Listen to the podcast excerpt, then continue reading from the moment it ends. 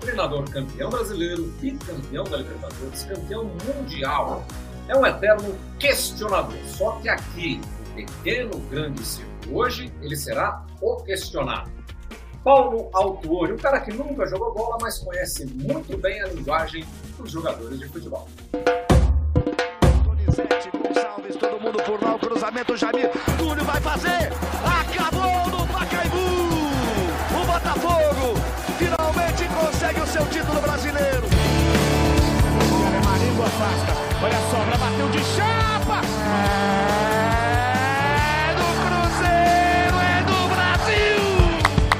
Espaço para bater pro gol. Puxou pra direita, ainda Amoroso levou vantagem, cruzamento, olha o Luizão. É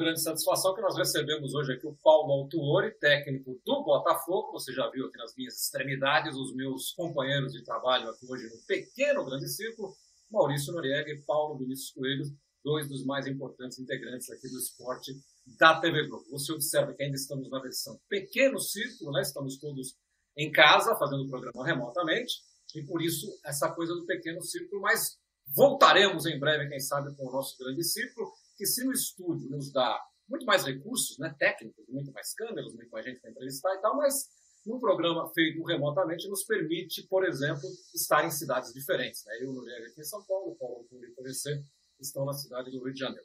Ô Paulo, para a gente começar o nosso bate-papo, é, você é um cara que já trabalhou em seis países com futebol e, e lugares muito diferentes uns dos outros, né? como por exemplo Portugal, Japão, é, Peru, Catar, Bulgária, Brasil, enfim culturas diferentes, futebol que é praticado de maneira diferente, estruturas diferentes.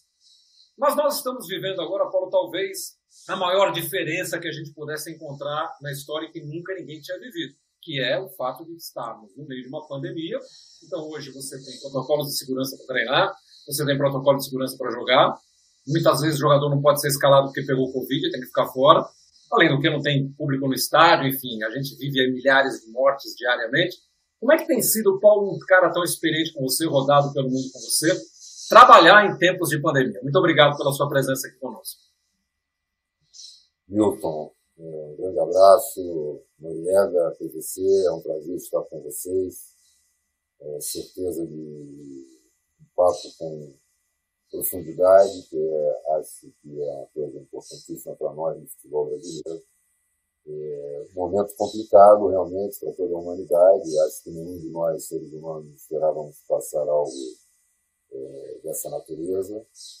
Diferente dos momentos de guerra em que alguns países estão diretamente envolvidos, outros diplomaticamente, mas a grande maioria dos povos estão a sofrer os horrores da guerra e que não aconteça novamente. O ser humano já tem suficiente é, discernimento para entender o quão nefasto é, é, passar por situações dessas. Mas naquele momento, a maior parte dos povos estava a viver sua vida normal, a olhar e os horrores da guerra de distância.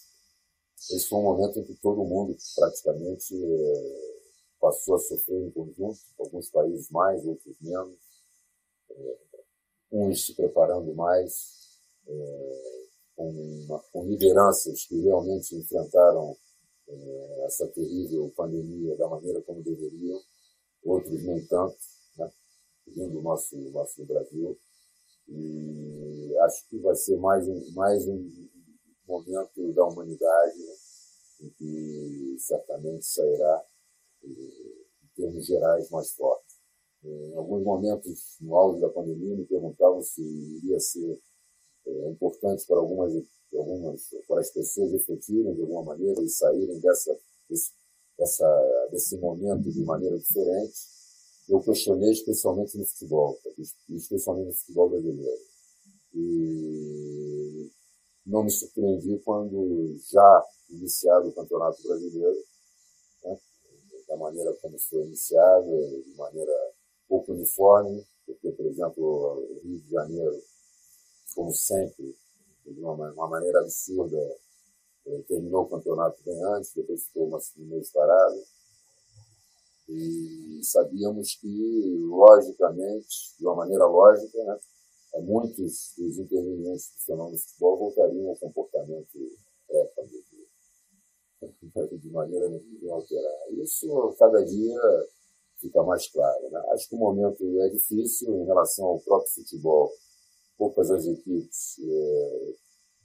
Acho que a maior, a maior parte das equipes aí está a sofrer bastante, mesmo aquelas que têm um elenco mais é, qualificado, em termos também de quantidade, mas não vejo nesse momento nenhuma equipe né, é, a se destacar é, em termos coletivos. Né? Algumas individualidades, sim, mas certamente ao largo da, da, da, da, temporada do ano, né, agora tem que ser temporada mesmo, nós vamos invadir é, o ano de 2021, né, é, haverá certamente uma oscilação. Eu, particularmente, gostaria de ver ao final dessa, dessa temporada nossa brasileira um estudo claro em impacto no que concerne a lesões em função da quantidade de jogos em em um tempo muito curto de recuperação entre eles. Muito bem, vamos começar então com o Maurício Noreca aqui. Fala, Nori. Um abraço a todos os amigos, agradecer a oportunidade de estar batendo papo aqui com o Autori, com o Milton, com o PVC. O, o Paulo Autori teve uma, tem uma carreira espetacular, né? Ele rodou o mundo, ele passou por lugares como Bulgária, Peru, Portugal, Catar. Mas a pergunta que eu vou fazer para o Paulo nesse começo de bate-papo é muito direta. O Brasil é o lugar mais estranho em que você já trabalhou, Paulo? É, antes de tudo, vamos partir da premissa de tudo que eu é, falar em relação é, ao futebol. E ao falar de futebol, vou falar de vida, que para mim futebol é vida. Né? É antropologia pura, é o homem inserido no contexto. Não há como pensar que o futebol vai ficar é, em uma redoma, isolado do mundo, dos problemas sociais é, que, que nós é, vivemos. Né? E aí está um grande exemplo, no momento que nós estamos a viver agora. É, mas é muito estranho, sim. Eu acho que é, nós somos um país pentacampeão do mundo. E é aquilo que eu digo, eu sempre tento, no momento em que eu decidi sair do Brasil para trabalhar, independente dos locais, a minha preocupação nunca foi para ir para o lugar top, para isso ou para aquilo, porque a minha preocupação nunca foi, é ou será ser o melhor, ser o maior. Minha preocupação a cada dia é poder estar em condições de viver entre o sim e o não, entre alegrias e tristezas, entre vitórias e derrotas, entre bem e mal. Eu acho que é obrigação nossa, como seres humanos, de cada dia, de graça que tivermos a viver, tentar estar mais próximo desse equilíbrio, que certamente não iremos encontrar até o último dia da nossa vida. Mas o meu objetivo foi justamente crescer em ambos os aspectos, pessoal e profissional. Eu acho que eu poderia é, fazer uma imersão vivendo em países diferentes, né? portanto, com a possibilidade de, como pessoa, né? como ser humano, é, viver costumes, é, hábitos, é, estar envolvido em identidades diferentes, idiosincrasias distintas.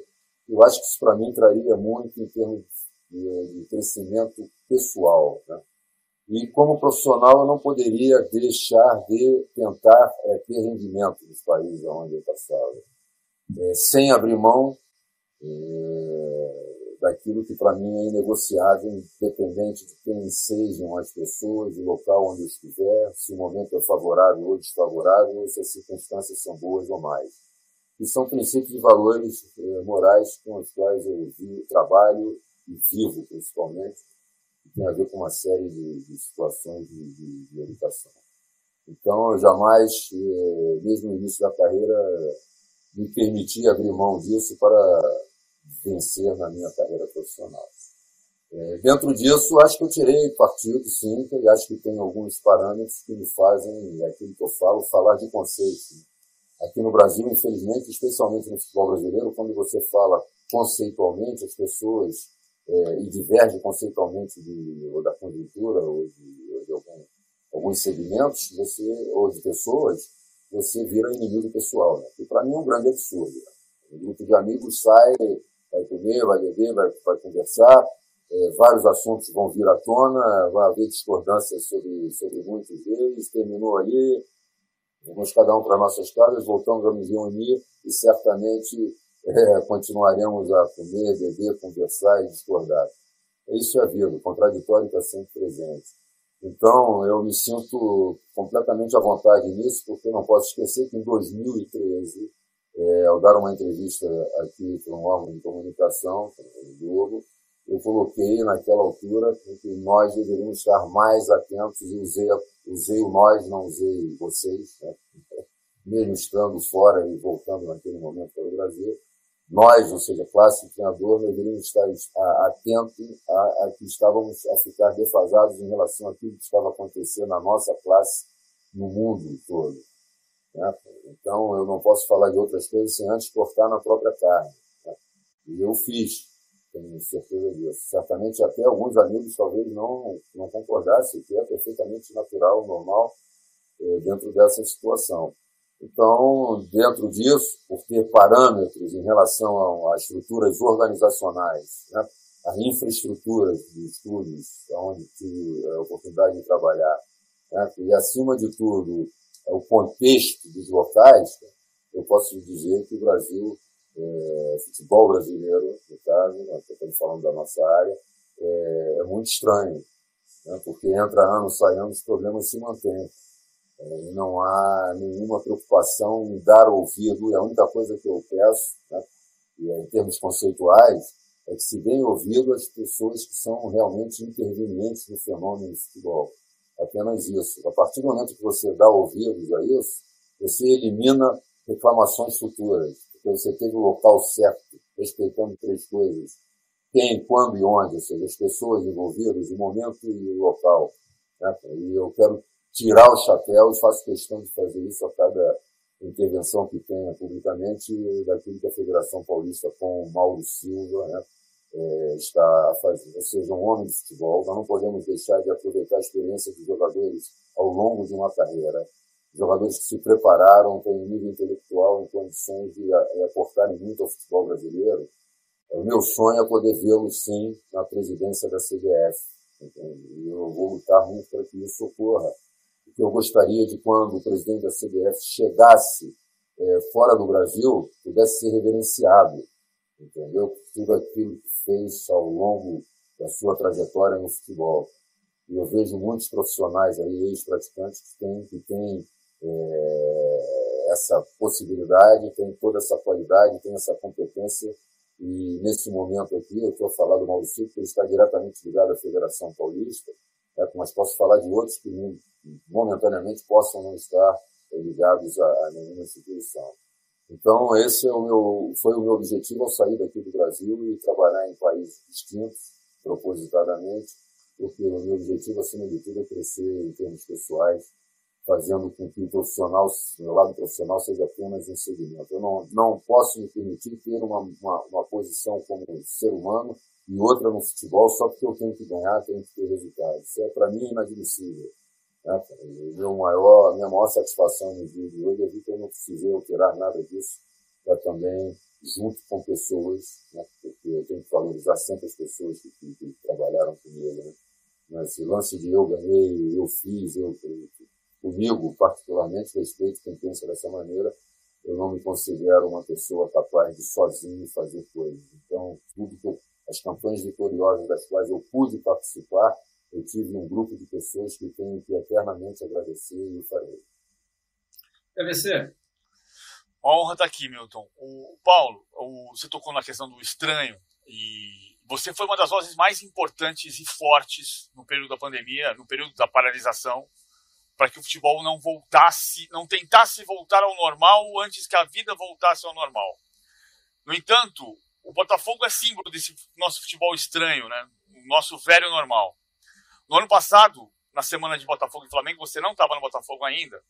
Tinha um boato de que o Botafogo ia pagar o salário atrasado. Eu conversei com o Carlos, com o Carlos Augusto Montenegro e ele disse: Olha, eu não vou pagar porque não tem dinheiro, mas se tivesse dinheiro, eu não ia pagar por superstição.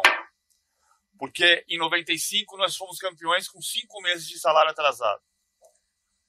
Por que voltar para um ambiente tão estranho, Paulo? Eu tenho que lutar. Eu tenho que lutar. É muito simples. Eu deixo de estar envolvido nesse ambiente, nesse contexto. Né? É, já me referi várias vezes, é realmente um momento de cansaço, porque você vê as coisas acontecerem da mesma maneira. Inclusive isso. Se em 95 o clube, é, o Botafogo, é, já tinha salários atrasados, nós estamos em que ano? 2020. Nós continuamos da melhor maneira. Preciso dizer mais alguma coisa? Não preciso. É. Em 20 anos, eu vi clubes aí dilapidarem seu, seus patrimônios. E vi outros clubes saírem praticamente do clube de bairro para um clube de ponta, posso dizer assim, como, por exemplo, é o Atlético Paranaense. Então, isso é, isso é motivo de reflexão. Eu só peço a reflexão. É, infelizmente, nós entendemos que é, não se pode gerir com, com a ideia de torcedor. A gestão tem que ser feita de uma maneira muito clara. E talvez o Botafogo hoje não existisse se não tivesse Montenegro, né? é, porque certamente é um bombeiro em todas as situações, sempre pronto para responder de alguma maneira. E a pergunta é: isso é positivo? Eu não acho positivo. E não é só Montenegro, tem outras pessoas também envolvidas nos momentos de mais dificuldade do Botafogo. Então é uma questão de se, de se, se parar e refletir. Mas muito do que acontece aqui não acontece apenas no Botafogo. A grande maioria dos clubes brasileiros é, está fragilizada.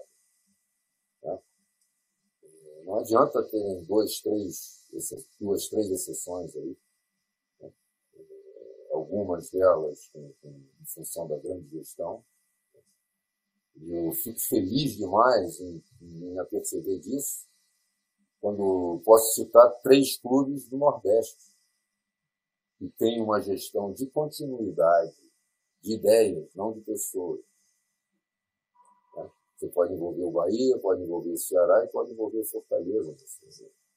O esporte era outro que estava pronto para dar o salto, não conseguiu.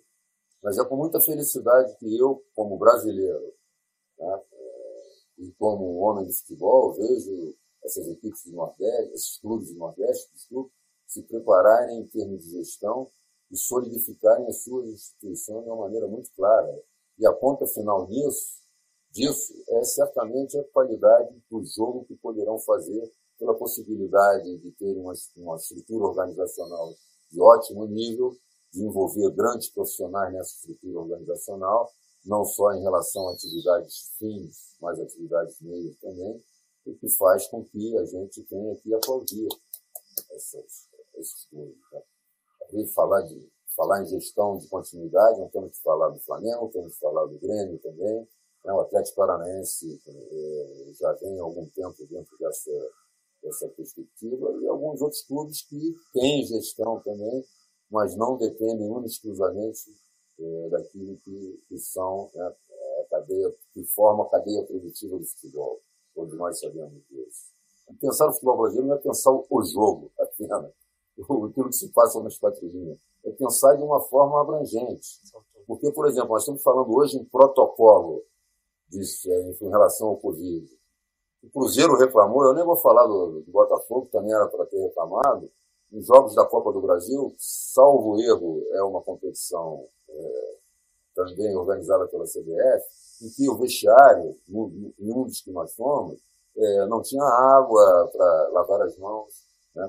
O local onde você é, tinha que urinar, por exemplo, era tá certo, completamente fora de, de, de, dos padrões higiênicos.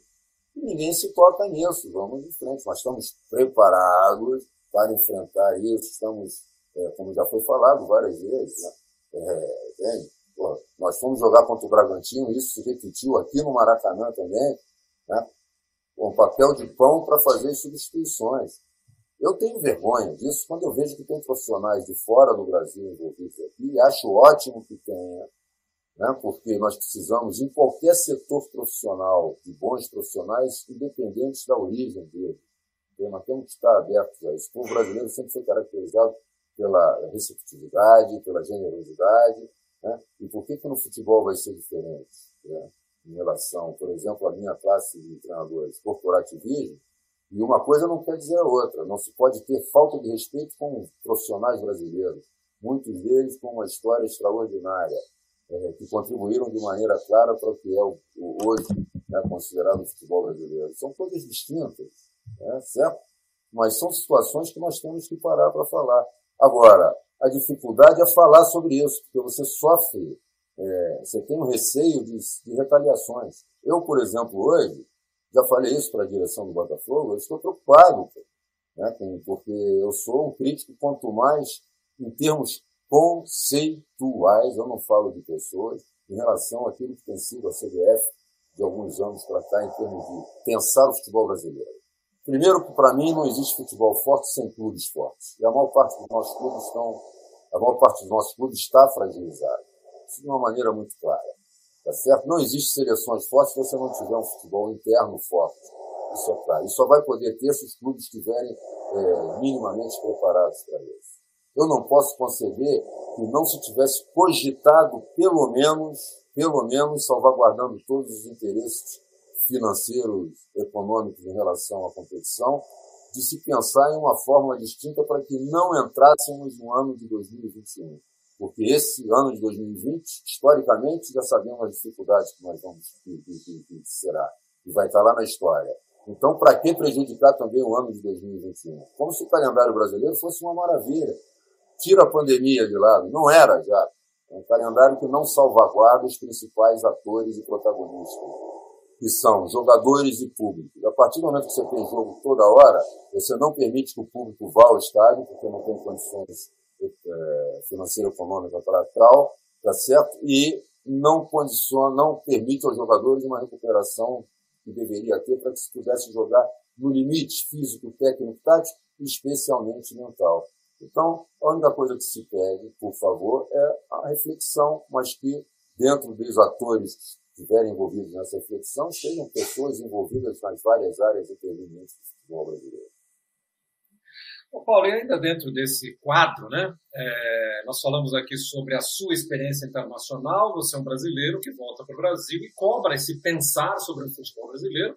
E, ao mesmo tempo, você que sente vergonha, porque hoje a gente tem nomes importantes do futebol internacional militando aqui. A gente teve o Jorge Jesus até outro dia, tem o Torren aí, temos jogadores que têm vindo de fora. O Botafogo, por exemplo, hoje tem no seu elenco o Honda, que é um jogador japonês que já atuou em três Copas do Mundo, em Jogos Olímpicos. Ele atuou na Rússia, na Itália, no México, na Austrália.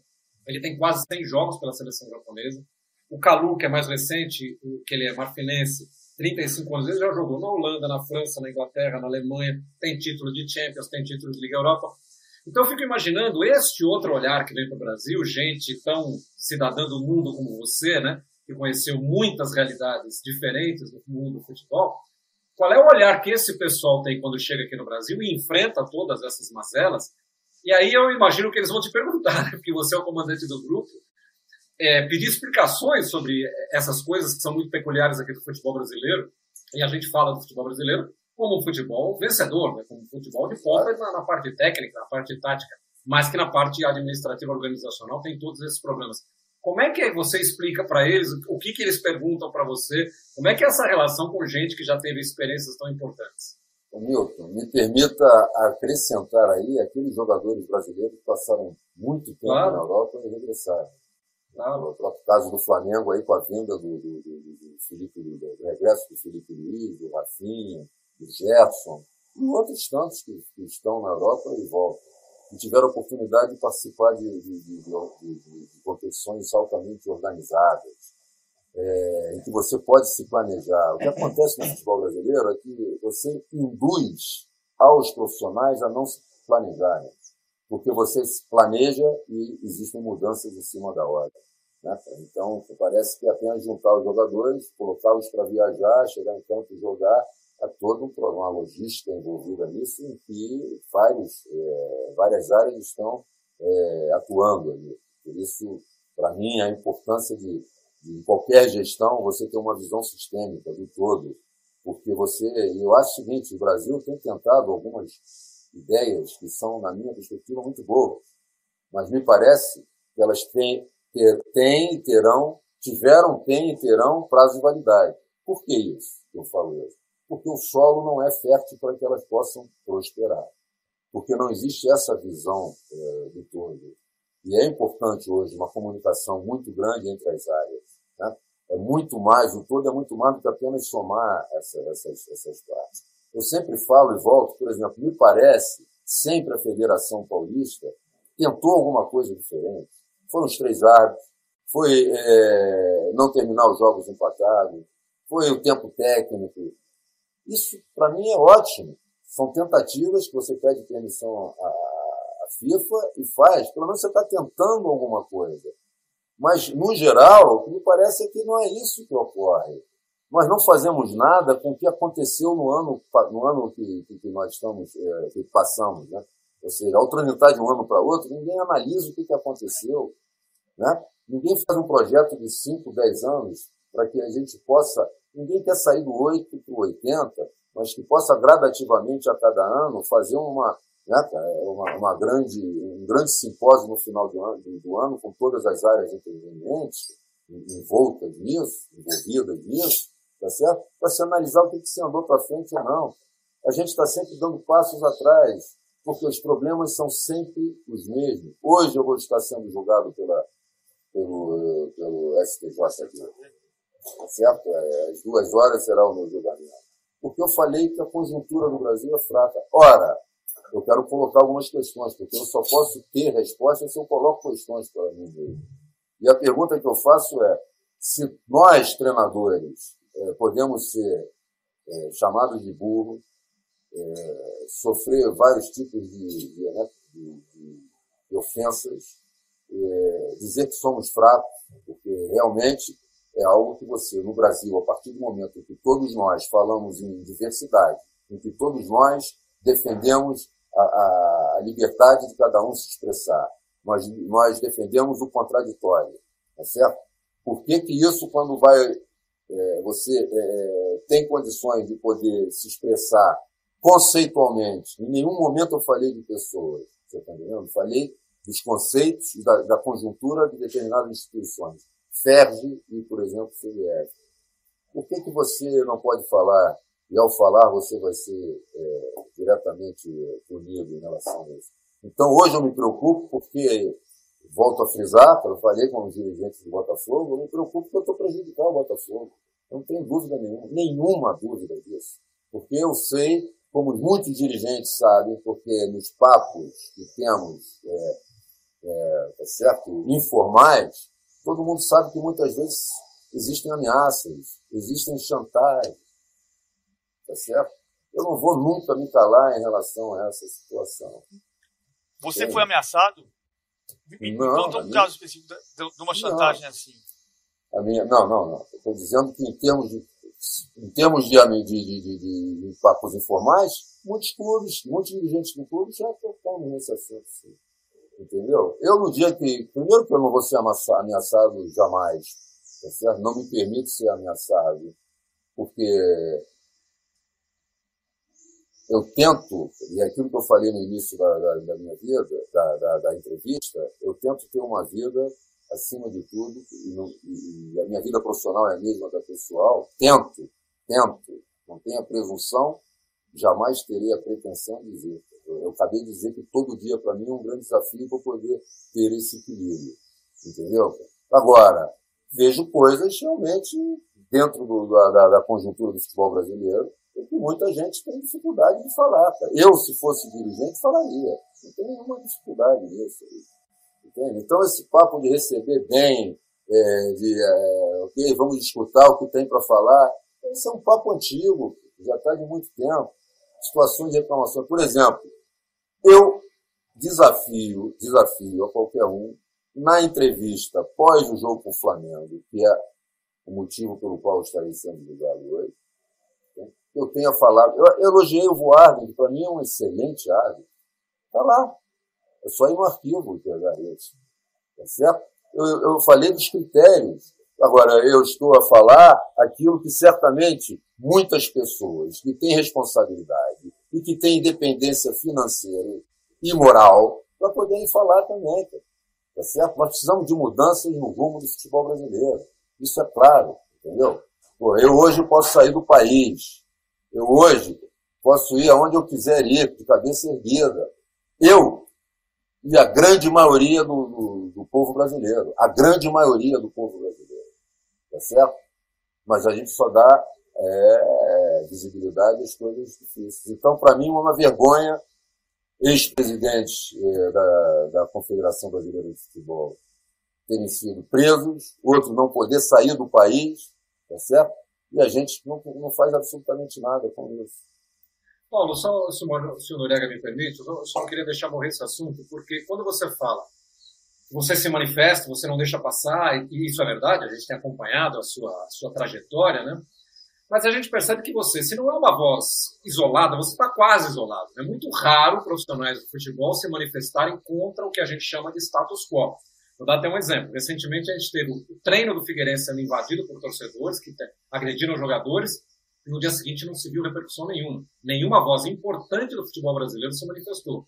Recentemente, o Corinthians voltando do Rio, os jogadores foram ameaçados no aeroporto ao desembarcar. Enfim, são episódios que vão se repetindo ao longo da história mas a gente não vê uma manifestação conjunta, vamos dizer assim, no mundo do futebol. Ou que pelo menos os personagens que estão acima do bem e do mal, né, tem gente que não depende mais disso para viver, não se manifestam. Né? A gente não vê uma reação do futebol em relação a essas agressões. E aí vou estender isso para atitudes das confederações, das federações, que acabam sendo danosas para quem joga, para quem trabalha com futebol. Por que, Paulo? Por que, que as pessoas se manifestam tão pouco? Por que a gente não vê uma reação mais forte do mundo do futebol em relação a essas questões? Eu também me questiono, né? É aquilo que eu, que eu tenho tentado ao longo do nosso papo aí, é, de maneira diferente, mas deixar clara a mesma ideia. Meu compromisso é com a vida. Né? Eu me propus a, a pensar a vida de uma maneira que, da, é, da maneira como fui é, educado, é, me leva a pensar desse, desse jeito. Eu não vou abrir mão disso para ser vencedor. Eu quero ser vencedor da vida. Se eu parar para ver, eu falei isso em 97 numa entrevista também, é, quando o Cruzeiro foi campeão da Libertadores. Eu posso ter muitos títulos, uma, um monte de faixas que me, me façam ficar curvado e não ser absolutamente nada como cidadão. Nada. Entende? O que eu vejo hoje é uma preocupação enorme de você passar uma imagem daquilo que não é através das redes sociais. Para ter visibilidade.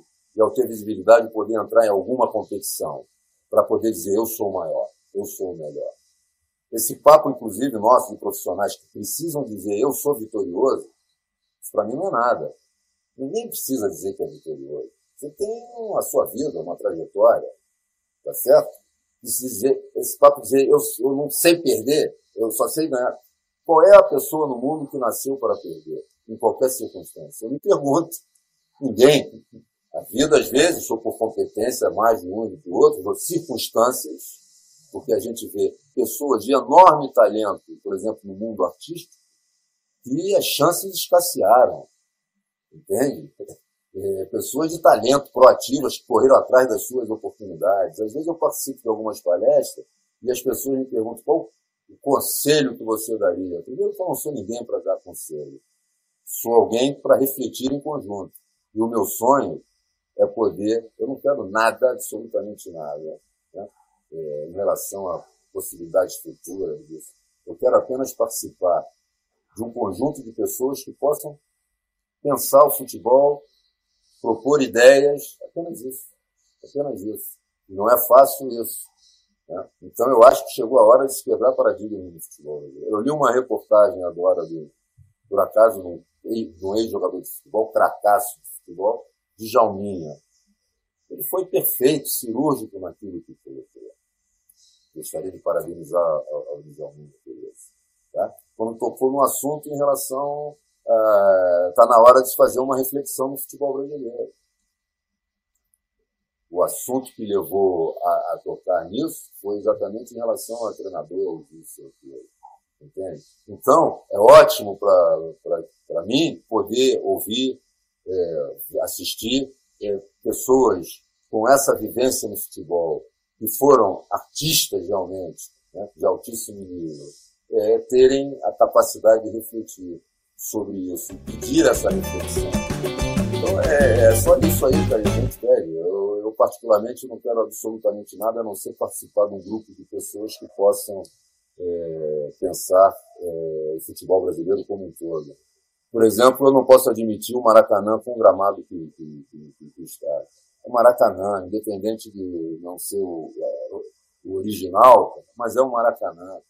Qualquer jogador que vem ao Brasil, pô, quando entra e pisa ali, ele para para olhar. O próprio Honda fez isso, entende? Pô, e você ouvir, pô, mas esse é o gramado do Maracanã? Sabe por quê? É o descaso. É só botar os jogadores lá e jogarem. Foi bem, não foi bem, entende? Entrar num vestiário minimamente com, é, a, com, com, com a higiene necessária. Né? Pô, quem, quem já está no futebol brasileiro há muito tempo, e vem jogando o Campeonato Brasileiro, o, o, o, o Copa do Brasil, sente isso. Tá certo?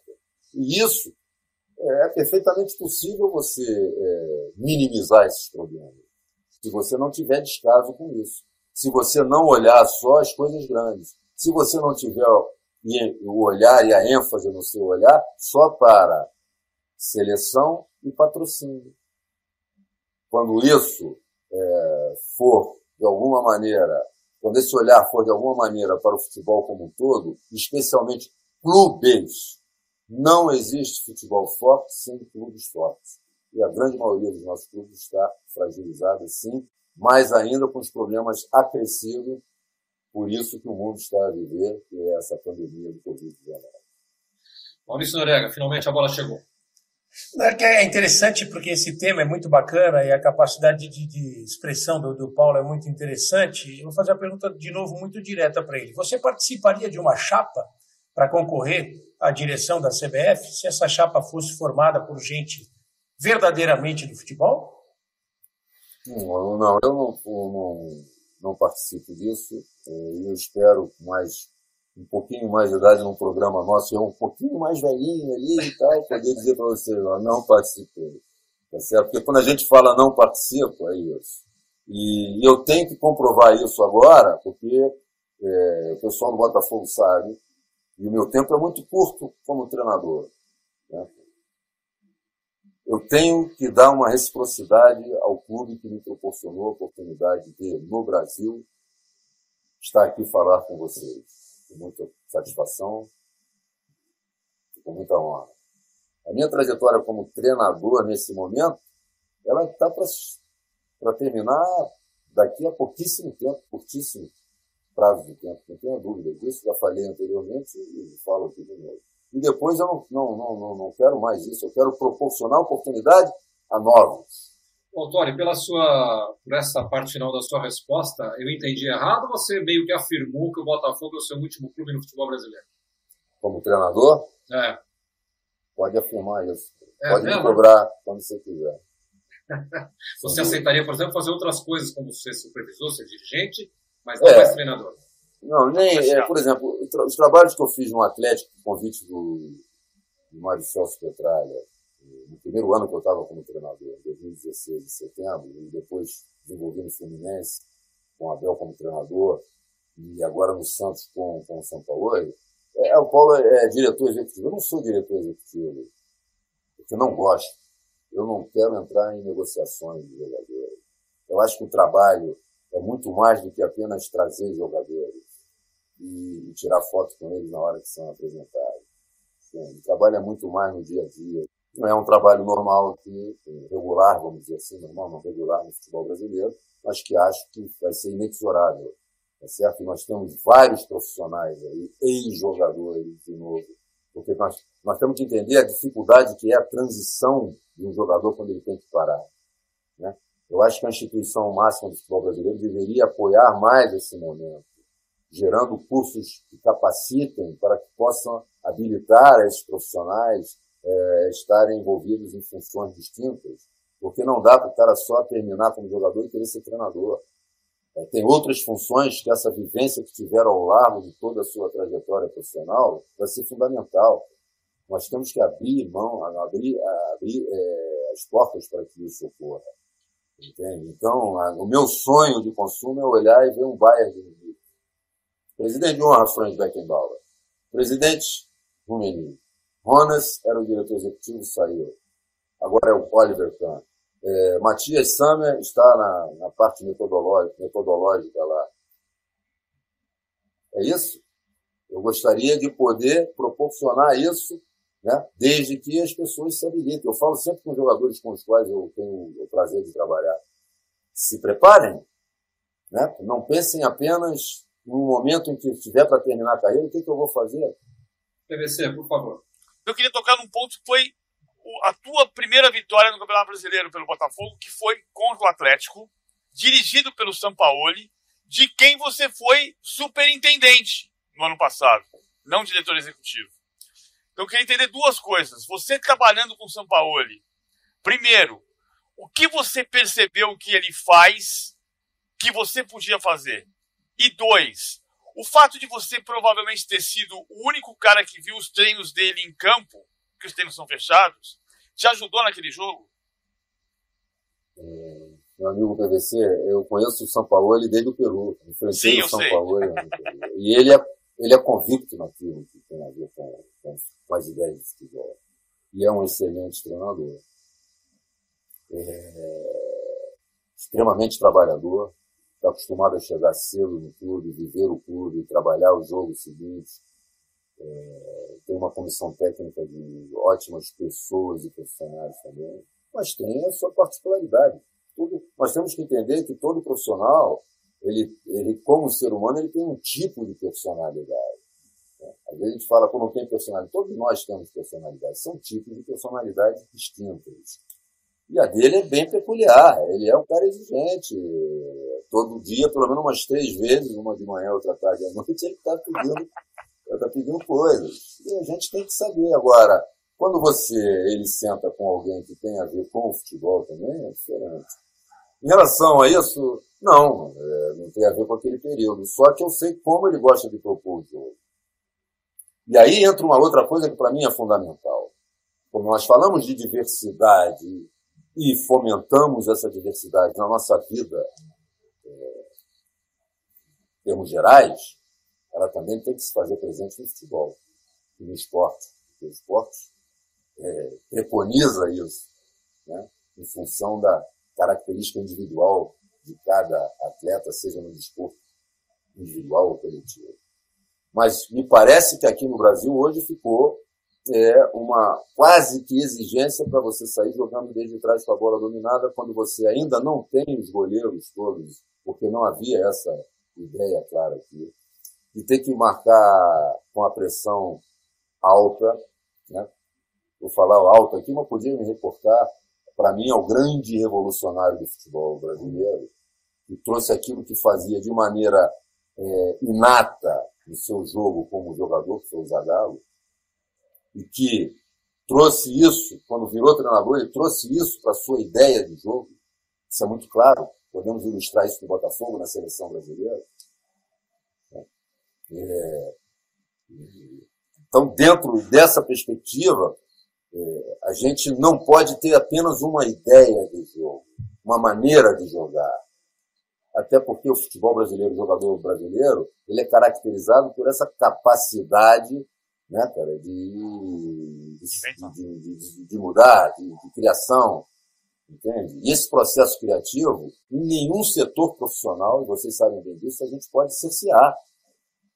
Me parece que o Brasil entrou em algum tempo atrás numa fase muito fisicista em relação ao jogo. Agora começa a mudar de novo. Isso é outra conversa para um outro período.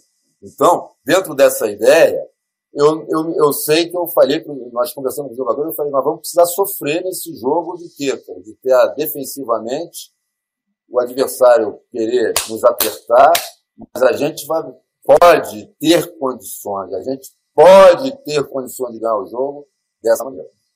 Muito bem, nós vamos para uma rodada final aqui do nosso pequeno grande círculo que está recebendo o Paulo Autori, mas antes nós vamos tratar de um tema caro ao Paulo, caro a toda a sociedade. Vou pedir até para o Paulo levantar um pouquinho, Paulo, só para a gente ver a camiseta que você botou aí, para a gente falar sobre este, este tema, Alzheimer, conviver é viver. Então, Paulo, eu queria que você contasse aqui para os nossos uh, telespectadores, o pessoal que está nos acompanhando, o que significa a camiseta, o que significa essa campanha da qual você está tá participando, por favor. É, nós temos é, o Setembro Lilás, o Setembro Roxo, né, que é uma conscientização da doença do Alzheimer. Né? Todos nós sabemos que uma, uma doença é, que engloba aí uma quantidade enorme de pessoas pelo mundo, que atinge, melhor dizendo, desculpe, uma quantidade absurda de pessoas, é, neurodegenerativa, né, que se manifesta bastante em relação né, é, à deterioração da, da cognitiva, da, da, memória de curto prazo, né, que traz alguns transtornos neuropsiquiátricos aí, que leva a comportamentos é, diferentes. Nós temos que pensar principalmente nessas pessoas extraordinárias que são os cuidadores, sejam pais, familiares em geral, amigos ou cuidadores realmente, é, da maneira como, como desenvolvem o seu trabalho, da maneira como é, nós deveremos sempre é, realçar e elogiar, né? porque certamente é algo que não é para qualquer pessoa, são pessoas de altíssima capacidade, né, de grande sabedoria. Então, nossa, nossa é, homenagem a, esses, a, essas pessoas e, acima de tudo, falar com todos que apoiem bastante né, esse mês de setembro, setembro lilás ou roxo, a campanha contra essa doença do, do Alzheimer. Legal, muito legal, Paulo. É, para a nossa rodada final, queria começar a gente tocou nele aqui em alguns momentos do programa, mas eu queria que você falasse mais um pouquinho sobre a relação de dia a dia, né? Do Honda. O Honda que quando chegou ao Brasil, mesmo muito antes de estrear no Botafogo, ele já estava nos braços do povo, a torcida se encantou com ele e tal. E como eu disse, ele vem de uma cultura muito diferente, porque ele é japonês, né? muito diverso do que nós temos aqui no Brasil, mais do que isso, ele é um cara, um cidadão do mundo também, porque passou por Rússia, Itália, México, Austrália, enfim, passou por muitos lugares, competições importantes, clubes importantes. Como é que tem sido o dia a dia do Honda, a integração dele nessa meia maluquice que é o futebol brasileiro, a integração dele com os companheiros, com a sociedade, enfim. Fala um pouquinho do Honda pra gente. É, eu, particularmente, ao trabalhar dois anos no Japão, pude entender um pouquinho melhor a maneira como o japonês é, está inserido né, é, na sociedade, uma sociedade muito particular.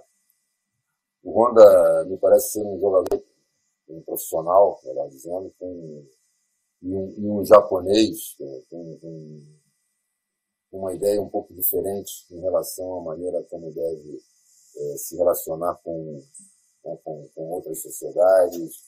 Né, já viveu em vários países também no mundo. É muito atuante em termos sociais. Né, é, e isso tem a ver com tipo de personalidade dele, mas muito também da cultura japonês. A gente não pode esquecer, por exemplo, na altura do tsunami, eu me lembro que aqui no Rio de Janeiro aconteceu em função de chuvas quase simultaneamente, né, especialmente na região serrana, ali, Teresópolis, Friburgo, Petrópolis, deslizamentos, e foi algo terrível. E eles enfrentaram um tsunami. E a maneira como enfrentaram, nós tivemos a oportunidade, todos nós, de ver imagens ali, né, é, havia um racionamento de água e a maneira como eles se comportavam é, nas filas à espera do seu momento. Né? E um ano após, já estava tudo recuperado e tudo pronto, como se nada tivesse acontecido em termos de infraestrutura da cidade. Se eu for hoje a Teresópolis, a e passar no local onde aconteceu, praticamente vou ver as coisas da mesma maneira. Então, é, a mim não surpreende absolutamente nada a maneira como Honda vive a sua vida, vive a sua profissão. Né? E, então, acho que foi normal a chegada dos jogadores japoneses no futebol brasileiro, sempre acho que deveria e deverá sempre causar uma certa surpresa, especialmente as pessoas ao ver como eles se inserem na nossa realidade. O Milton fez uma pergunta há pouco tempo, isso aconteceu, como que eu falo com os jogadores em relação à nossa realidade do Brasil. Eu tive a oportunidade, não com Honda, quando cheguei ele já estava, mas conversei bastante com ele sobre isso, mas tive a oportunidade, quando falei com o Yaya Touré e com o Calu, de perguntar a eles se eles sabiam da realidade do Brasil, se eles sabiam da realidade da cidade do Rio de Janeiro, e se eles sabiam da realidade do futebol brasileiro em relação à estrutura organizacional, à infraestrutura e a calendário né? porque uh, eu não gostaria de quando chegasse aqui, se deparassem com coisas que fossem é, é, surpresas para eles. Então, o que eu tentei, de forma clara, é dar uma ideia daquilo que era. E a conversa que temos, e eu não tenho apenas com jogadores que vêm de fora, eu tenho com jogadores é, também é, daqui, nossos, brasileiros, compatriotas, sul-americanos que estão aqui, né? porque aquilo que eu falo, para mim, trabalhar em futebol é muito mais do que apenas fazer, juntar jogadores, botar para jogar, ganhar ou não. Entende? Futebol, para mim, é, como desporto, tem uma, é, uma responsabilidade enorme e que a gente deve, e eu particularmente, tento no dia a dia fazer com que os jogadores possam entender isso de, de alguma maneira, né? porque certamente o rendimento dele é, poderá ser acrescido se tiver uma ideia mais abrangente né, e, e, puder contemplar alguns fatores que certamente serão impactantes na, no rendimento final dele. Agora, o Calu também, o Calu tem uma fundação, né, é importante que se isso, é, também é muito é, integrado em relação aos problemas é, sociais, especialmente no seu país, na Costa do Marfim, acho que onde atua a sua fundação. Então, nesse aspecto, eu acho que são dois grandes exemplos aí que temos, para, especialmente para os mais novos, o grupo de jogadores de Botafogo é um grupo é, de jogadores bem, bem novos na sua, na sua maioria. E como você mesmo disse lá no começo do programa, né, a gente não pode dissociar né, o que é a vida do futebol com o que é a nossa vida fora do futebol. Elas têm que caminhar juntas com propósitos, com objetivos. Maurício Norega, por favor, a saideira. É muito interessante falar com o Paulo pela questão conceitual, né? E tem uma coisa que eu quero perguntar para ele, que é a seguinte: muita gente, na resenha de quem gosta de futebol, é comum a gente ouvir a seguinte colocação: o cara assiste um jogo da Champions League ou da, da Premier League, depois ele assiste um jogo do Campeonato Brasileiro, vai para a resenha e fala assim: parece outro esporte. O Brasil não está descaracterizando a sua maneira de jogar e principalmente a sua maneira de formar jogadores por estar tentando, entre aspas, copiar ou se adaptar ao que se pratica lá fora, acrescento, eh, o Brasil não foi, não é o Brasil encantado, encantador de um jogo bonito, porque sempre foi diferente. Essa é uma questão importante, eh, que acho que tem vários fatores para nos levar a uma conclusão. É, eu acho o seguinte, o Brasil é pentacampeão do mundo pela qualidade de seus jogadores. É, quando se fala, você colocou aí, que é outro esporte, eu acho que é um jogo que se caracteriza é, de uma maneira bem distinta, bem diferente. Por exemplo, no último Fla-Flu, teve um momento do jogo, por volta dos 35 minutos do segundo tempo, em que houve uma concentração de jogadores no, no corredor central e perda de bola de, de ambas as equipes de passe por jogadores que normalmente não costumam cometer esses erros. Isso tem um porquê. Um desgaste muito grande, não só em termos físicos, mas também mentais, em, em relação àquilo que nós estamos a viver né? e vamos a crescer os problemas da pandemia. Eu acho que a evolução foi a seguinte: uma, uma, eu vou falar de, da América do Sul, mas mais concretamente Brasil e próprio Argentina, embora pudesse também é, colocar os uruguaios aí. Depois eu gostaria de falar de um assunto do Uruguai que é fundamental. É, como que é, as equipes do mundo, do próprio futebol da Europa, é, encontrou para minimizar a gritante né? discrepância técnica entre os jogadores eh, sul-americanos e, mais concretamente, brasileiros e argentinos em relação a ele. Então, eles definiram um trabalho né, muito no aspecto. Foram fisicismo de uma maneira muito clara. E, a partir daí, entenderam que a parte tática seria importante também para melhor distribuir os jogadores eh, em campo de uma maneira mais equilibrada, onde todas as zonas de campo pudessem estar cobertas. Né? E fizeram com que a parte física lhes permitisse manter essa disciplina tática ao longo dos jogos. Os 90 minutos de cada jogo, mais tempo. A partir daí houve, né, começou a haver de uma maneira muito clara e evidente é, uma diminuição desse ato que existia em termos qualitativos.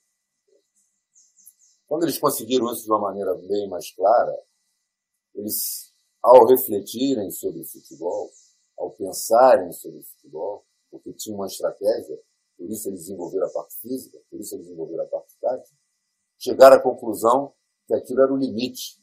E o importante era, de novo, valorizar a questão técnica, individual, enquanto nós lhe fomos pelo lado fisicista. Isso aqui, cronologicamente, a gente, em outro momento, pode falar sobre essa situação. São reflexões que estamos fazendo aqui em conjunto. Tá certo? A partir desse momento, a questão não é copiar. Eu acho que nós, é importante para nós vivermos de referências. E a partir das referências que temos, é entender de que maneira nós podemos trazer essas as coisas positivas dessa referência e contextualizá-las na nossa realidade. Copiar por copiar, isso não existe. Certo? Agora, trazer coisas positivas, entender o nosso contexto e adaptá-las ao nosso contexto, isso é sabedoria. Certo? Então, é, nós descaracterizamos sim o futebol brasileiro já há algum tempo. Por exemplo, hoje, quando se fala as pequenas sociedades, que os espanhóis falam muito, que são as pequenas sociedades? Lateral direito, central pelo lado direito, volante pela direita, meia direita, ponta pela direita. Tá certo? A gente sempre teve triangulação no futebol brasileiro. Desde que eu me conheço como gente que passei a ser um apaixonado pelo futebol, eu via isso via muito o futebol brasileiro trabalhar em zona, em termos defensivos. Certo? Então chegou um momento em que nós falávamos, ah, os meias estão vindo muito atrás, por exemplo. E não tem muito tempo isso. E por que, que os meias estavam vindo muito atrás?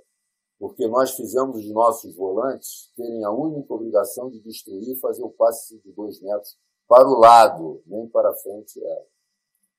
Logicamente, aqueles que jogavam de meias, que tinham maior qualidade na construção, retrocederam no campo para fazer com que esse jogo fluísse e ganhasse dinâmica. A partir daí, a tendência deles de chegar na área, tá certo? ou como falam hoje, pisar na área, foi decrescendo. E nós fomos, come e começou-se a passar no futebol brasileiro uma crise impensável daquilo que sempre foi é uma grande característica do futebol brasileiro, que foi o meia criativo de qualidade. E o meia criativo não é aquele que pega a bola e aluga um metro quadrado para jogar e não quer sair dali. Tá certo? Tanto é que quando vão para a Europa e vingam na Europa, são jogadores que dão a dinâmica necessária ao jogo. Certo? Então, isso é possível de fazer aqui? Logicamente que é, em termos de jogo que você colocou quando se fala de outros esportes essa descaracterização do futebol brasileiro, sim. Hoje a gente vê a dificuldade que os técnicos da seleção, da, da seleção brasileira principal têm de termos quantitativos de laterais. Se nós pararmos, fizermos um exercício de memória e voltarmos atrás, os técnicos da seleção brasileira, eles tinham que escolher quatro e ficava um montão do lado direito e esquerdo lá de fora. E por que que isso aconteceu? Isso não foi por acaso. Teve uma lógica. Houve uma reflexão daqueles que são responsáveis por isso? Não. Por quê? Nós somos pentacampeões do mundo. Tá certo? Então, eu acho que aí entrou o nosso grande problema no futebol brasileiro. todas as classes intervenientes, nós temos culpa. Somos responsáveis por isso. Sim. Tá certo? Agora, querer que apenas uma classe, uma, uma a classe dos treinadores, seja a culpada. Isso não é corporativismo, não. Eu posso falar isso com muita tranquilidade, porque eu cortei na carne lá em 2013. Tá certo? Então hoje eu estou confortável para falar. Já disse aqui alguns amigos em 2013, pô, o Paulo está falando isso, isso, isso. Não, porque era simples. Ver o que estava acontecendo no mundo, tá certo? E depois, eu falei isso em 2013. Atenção, os 7 a 1 ainda não haviam acontecido. Profe, é, profetizo? Não, não profetizei nada, apenas eu estava entendendo o quão importante é o intercâmbio. Que quando o Brasil tinha um calendário que permitia as equipes a disputarem os torneios de verão na Europa, minimamente você tinha um intercâmbio, sabia o que estava a acontecer lá em termos de treinos, em termos de jogos, em termos de qualidade de jogadores. O calendário brasileiro permite isso hoje? Não, não. Nós pensamos que isso pode ter sido um fator fundamental para que atrofiasse o repertório é, de treino dos treinadores brasileiros? Não. É muito fácil falar, é ruim, é fraco, é trocar, entende? Em relação aos nossos dirigentes. Então, por favor, para terminar e não me alongar mais, a única coisa que eu quero enfatizar aqui nesse programa, e agradeço uma vez mais a oportunidade que vocês me dão, é pedir, por favor, às pessoas que são responsáveis pelo futebol brasileiro. Vamos refletir mais sobre o futebol brasileiro como um todo. E vamos auscultar mais as áreas intervenientes no futebol. Portanto, Djalminha, Obrigado por você ter falado exatamente aquilo que eu acho que é fundamental. Reflexão, pensar.